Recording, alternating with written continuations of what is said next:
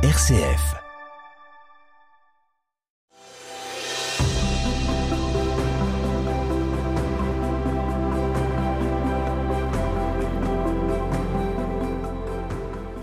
Bonjour à toutes et à tous, et au gré des Lumières du Nord, je vous propose de découvrir aujourd'hui Béatrice de Nazareth et les auteurs féminins du Moyen Âge. Lumière du Nord, frère Rémi Valéjo. Béatrice de Nazareth euh, de la région des Pays du Nord est à l'origine du premier traité de vie spirituelle écrit en langue vernaculaire, c'est-à-dire non pas en latin mais dans la langue du peuple. Un auteur féminin au XIIIe siècle. Mais savez-vous que dans l'Occident chrétien du IIIe au XIVe siècle, plus de 80 ouvrages sont écrits par des femmes, dont certains sont parmi les plus importants de la tradition médiévale. Si la grande majorité des auteurs du Moyen Âge sont des hommes, les femmes font autorité. Reconnues par leurs contemporains, elles incarnent la liberté du savoir, inaugurant et renouvelant parfois certaines formes littéraires. Au IIIe siècle, le récit de Perpétue sur son arrestation et sa captivité est un des rares textes écrits par une femme dans l'Empire romain. Martyre chrétienne à Carthage en 203 de notre ère, elle témoigne d'une force d'âme que sa veine littéraire permet de saisir au plus intime de son être. Au IVe siècle, le récit de pèlerinage d'Égérie est le plus vieux récit de voyage en Terre Sainte, à Bethléem, à Jérusalem et au Sinaï. Source d'informations sur la Palestine de l'époque byzantine, il inaugure les récits de voyage en Orient. Au IXe siècle, donc au Moyen Âge, Duoda dédie à son fils Guillaume un ouvrage sur la manière de mener sa vie et d'observer ses devoirs envers Dieu et le suzerain, ses conseillers et ses familiers.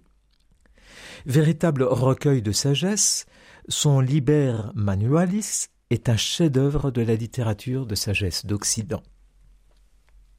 Au Xe siècle, Roswitha, chanoinesse de Gandersheim, écrit des pièces de théâtre à la manière de Terence.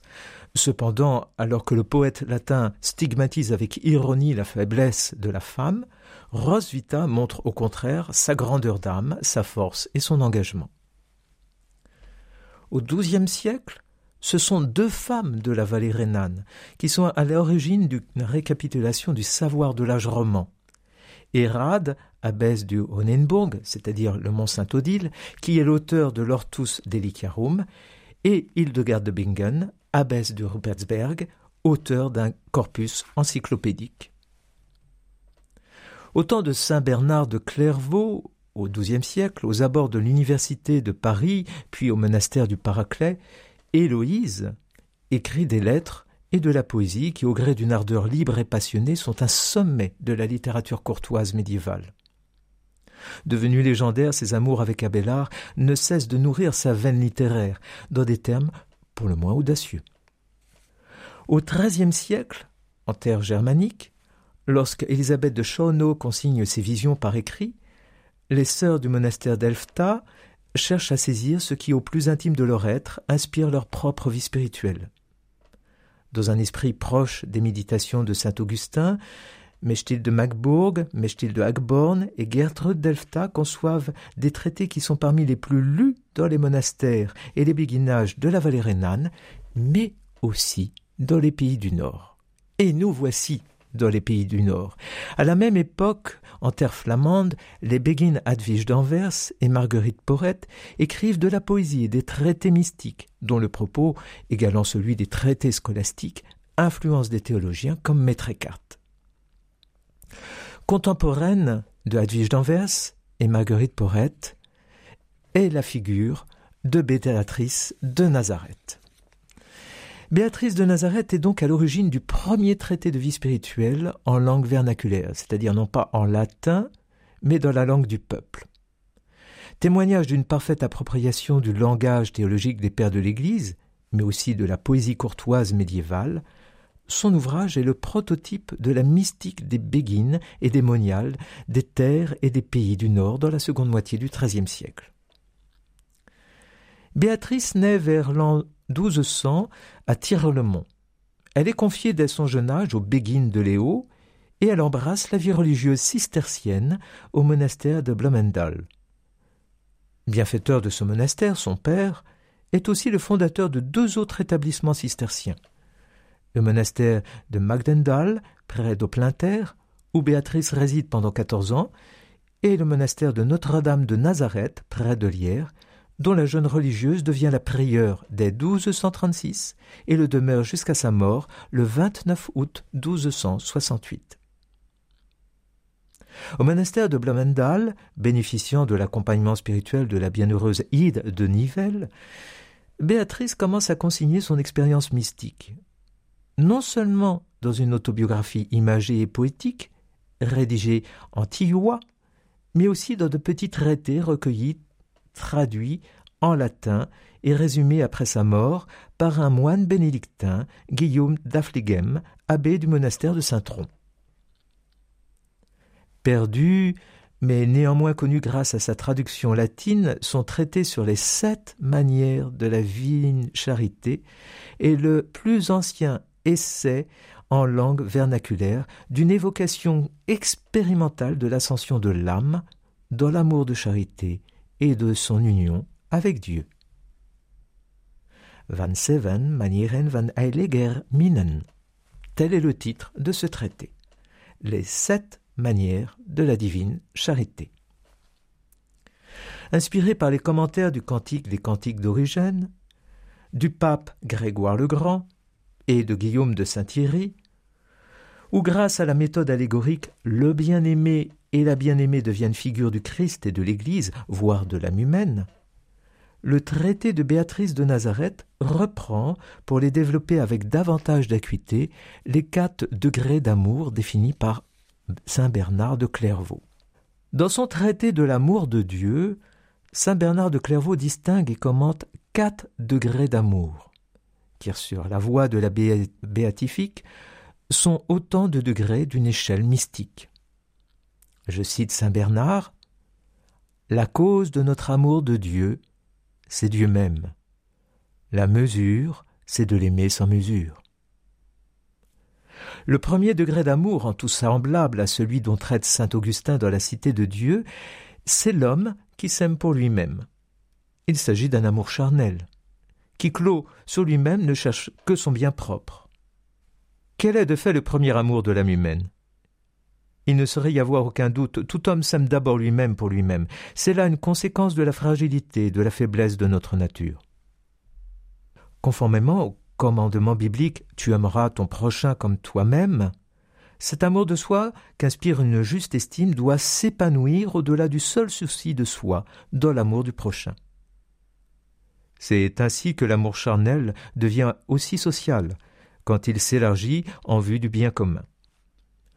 Le second degré d'amour, selon saint Bernard, c'est quand l'homme aime Dieu pour soi, en vue d'une récompense, cet amour n'est plus qu'une piètre marchandage qui, réduisant Dieu à l'état d'esclavage, assigne l'homme à demeurer prisonnier de ses propres désirs, non seulement serviles, mais aussi mercenaires. Cependant, une fois que par intérêt l'homme a commencé à le vénérer et à le fréquenter par la méditation, la lecture, la prière, l'obéissance, il entre dans sa familiarité. Peu à peu et graduellement, Dieu se fait connaître, et ensuite il communique la douceur de sa présence. Le troisième degré d'amour, c'est quand l'homme aime Dieu pour Dieu. Il s'agit d'un amour pur, foncièrement détaché de soi, il n'en est pas moins encore à la mesure de ce que l'homme peut offrir de lui-même. Saint Bernard ajoute par expérience qu'il est bien difficile d'aller au-delà de cette réalité. Cependant, puisque la cause de notre amour de Dieu, c'est Dieu lui-même, et que par voie de conséquence la mesure, c'est de l'aimer sans mesure, il existe, selon saint Bernard, un quatrième degré d'amour quand l'homme s'aime lui-même pour Dieu totalement abîmé dans l'essence divine. L'essence même de cet amour n'est pas l'objet à aimer, mais son mode d'opération qui est celui de Dieu lui-même à travers l'homme. Béatrice de Nazareth reprend ces quatre degrés d'amour de saint Bernard et développe cet euh, traité de Bernard de Clairvaux dans son propre traité Les sept manières de l'amour divin. Inspirée par une mystique nuptiale, où les quatre degrés d'amour définis par Bernard de Clairvaux s'accordent avec la hardiesse d'expression du chant courtois, Béatrice de Nazareth distingue sept manières ou degrés d'amour. Laissant de côté les degrés inférieurs d'un retour sur soi ou d'un service de Dieu où domine la crainte, elle commence par celle où l'âme est mue par l'amour, ou mine. Mine qui, plus que le sentiment ou même la vertu théologale, désigne Dieu lui-même, l'amour, la charité. Mine. La première manière, selon Béatrice de Nazareth, est celle de l'amour purifiant, quand son ses désirs de communion divine, l'âme reconquiert la pureté, la liberté, la noblesse dans laquelle elle a été créée à l'image et la ressemblance de Dieu. La seconde manière est celle de l'amour désintéressé. Quand sans nulle recherche de soi, l'âme cherche et consent à vivre la communion divine, sans mesure et au-dessus de toute mesure. La troisième manière est celle du tourment d'amour, quand dans la conscience d'une mesure sans mesure foncièrement inatteignable, l'âme se sent mourir d'amour. La quatrième manière est celle d'une assomption quand l'âme, substantiellement unie à l'amour, le devient elle-même. Il s'ensuit une cinquième manière quand, emportée par la furia amoris, l'âme, tel le buisson ardent du livre de l'Exode, brûle sans jamais se consumer d'un amour inextinguible. Je cite Béatrice de Nazareth. L'amour en vérité dépasse tellement ses puissances qu'elle voudrait parfois briser le lien de son pouvoir et de tant de souffrances.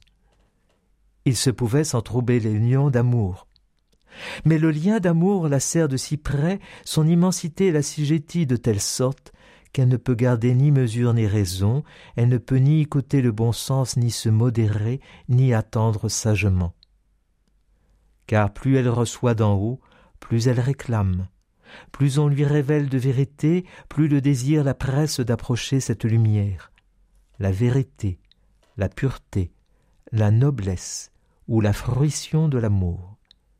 Elle est donc entraînée et stimulée plus fort chaque jour, nullement satisfaite ni calmée ce qui la dévore et la tourmente le plus est cela même qui la guérit et la console, ce qui la blesse le plus profondément lui assure mieux que tout la plénitude.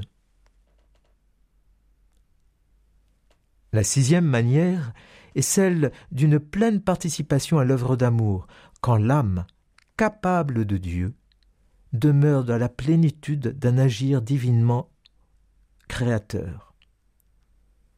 Enfin, le septième manière d'amour est celui de l'ardent et insatiable désir de demeurer à jamais dans cet état d'amour qui confine à l'éternelle béatitude.